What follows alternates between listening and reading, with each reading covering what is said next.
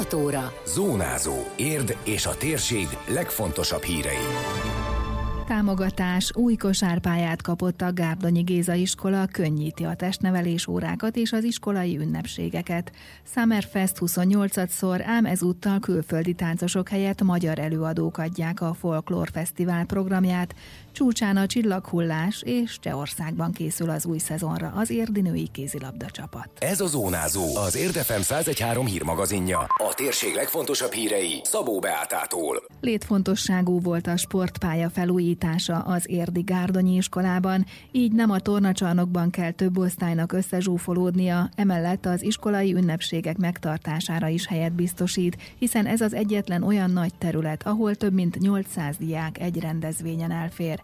Egy sportcsapat támogatásával két kosárlabdapálya készült az egyik isméretű kézilabdapálya helyett, mondta el Pintérné Bernyó Piroska igazgató. Taos pályázatból a Radobaszket Sportegyesületnek a segítségével három évvel ezelőtt kezdtük el szervezni ezt az építkezést. A Radobaszket az, aki ezt az egészet kézbe vette, pályázott, terveztetett, kiviteleztetett, és a több mint 28 milliós beruházásból 8 millió forintot ők adtak támogatást a többi pedig TAOS pályázati pénz. Ez nekünk egy rettenetes nagy segítség, ugyanis ezt az iskolát 2010-ben adták át, körülbelül 740 tanulóra épült, a régi tornaterem csak felújítva lett, nagyságrendileg igazából egy osztály testnevelés órájára elegendő. Most vagyunk 827-en, és kettő, de van, hogy három osztály van abba a pici kis tornaterembe, tehát nekünk ez egy létfontosságú volt, hogy legalább kint, amikor jó idő van, egy 21. századi sportpályát vehessenek igénybe a diákjaink. Ám nem csak a helyhiány tette szükségessé az új sportpályát, hanem mert a régi baleset veszélyes volt, új fejlesztési elképzelések is vannak, tette hozzá a Gárdonyi iskola intézmény vezetője. A régi pályának az ajzata az nem sportolásra alkalmas volt, ilyen aszfalt és beton keverék, tehát azon, hogyha valaki esett már pedig azért akár kézilabdánál, akár focinál azért tudjuk, hogy lehet esni, akkor az eléggé baleset veszélyes volt. Ez most egy teljesen korszerű korszerű felület, tehát a sportolásra mindenképpen ez az alkalmasabb. Most megpróbálkozunk a tornateremnek a bővítésével, hiszen egy ekkora iskolához a mindennapos testnevelés bevezetésével én úgy gondolom, hogy ha van rá lehetőségünk, akkor szeretnénk kibővíteni a tornatermünket, hogy tényleg azért balesetmentesen és kulturáltan tudjanak sportolni a gyerekek. Summerfest külföldi táncosok nélkül a Nemzetközi Folklór Fesztivált már 28. alkalommal szervezték meg Százhalombattán, ahol eddig 112 ország, közel 50 ezer táncosa mutatkozott be 5 kontinensről, évente 20 ország.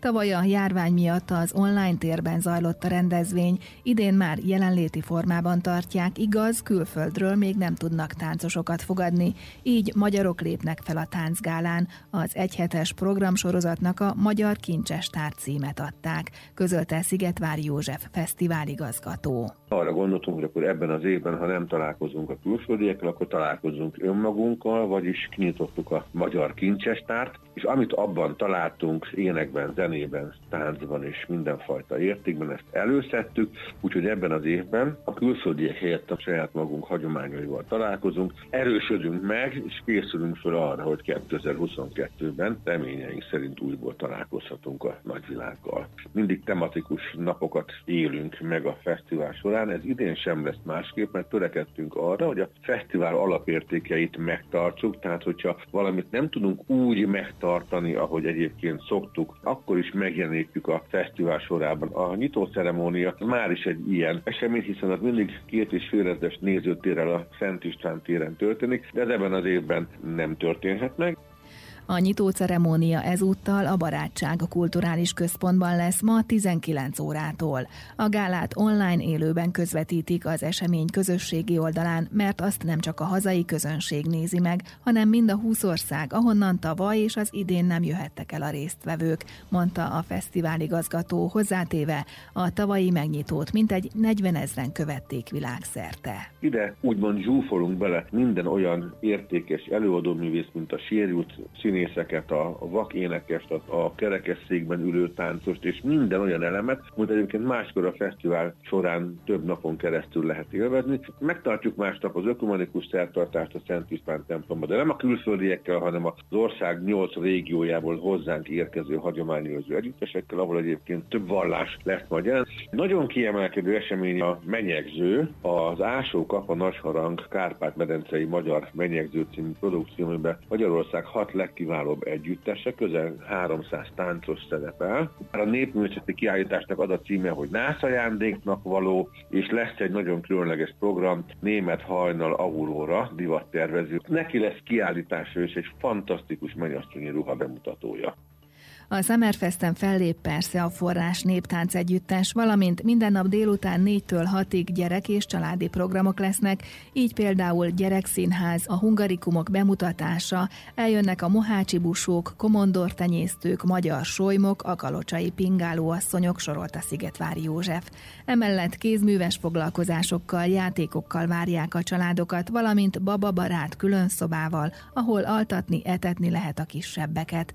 A nagyobbakat pedig neves magyar előadók műsorára invitálják. A Csík zenekar, Ferenci György és a Racka Jam, Romengo és Lakatos Mónika, aki ebben az évben kapott Vomex díjat, Paja Beja, tehát tulajdonképpen a színe java a hazai, mondjuk azt, hogy a magyar kincsestárnak nagyon-nagyon csillogó drága kövei ők, a koncertek és előadások védettségi igazolvány nélkül is látogathatók.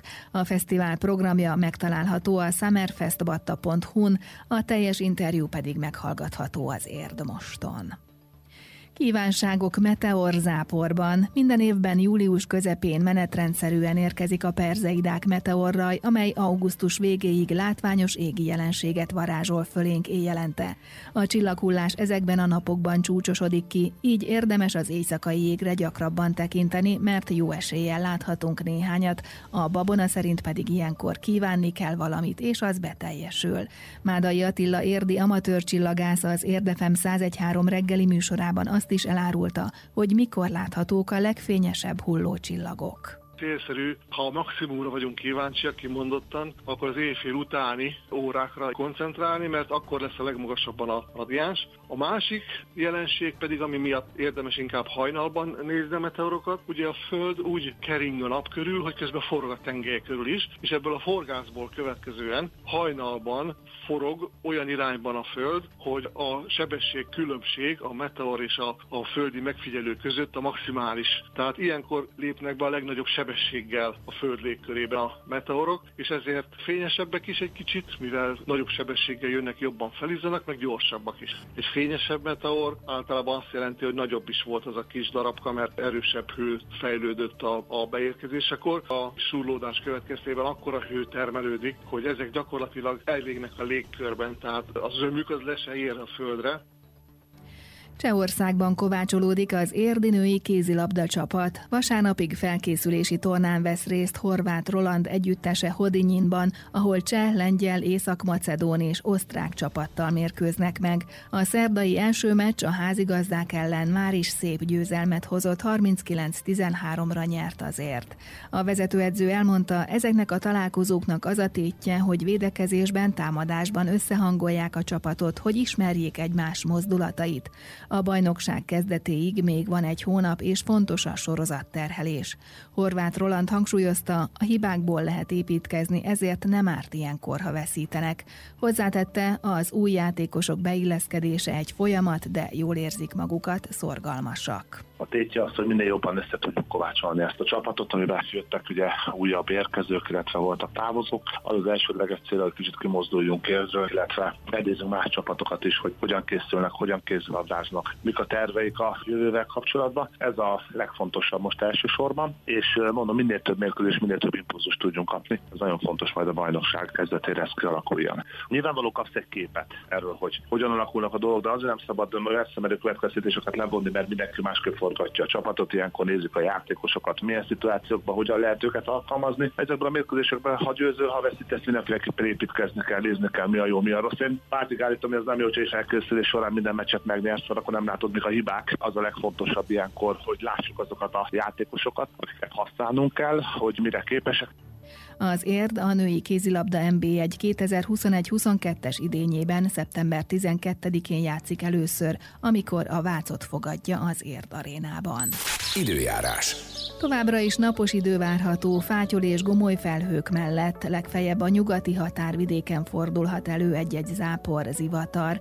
A szél nem lesz jellemző, a csúcsérték 31 fok körül ígérkezik. Zónázó. Zónázó. Minden hétköznap azért efemen. Készült a médiatanás támogatásával a Magyar Média Mecenatúra program keretében.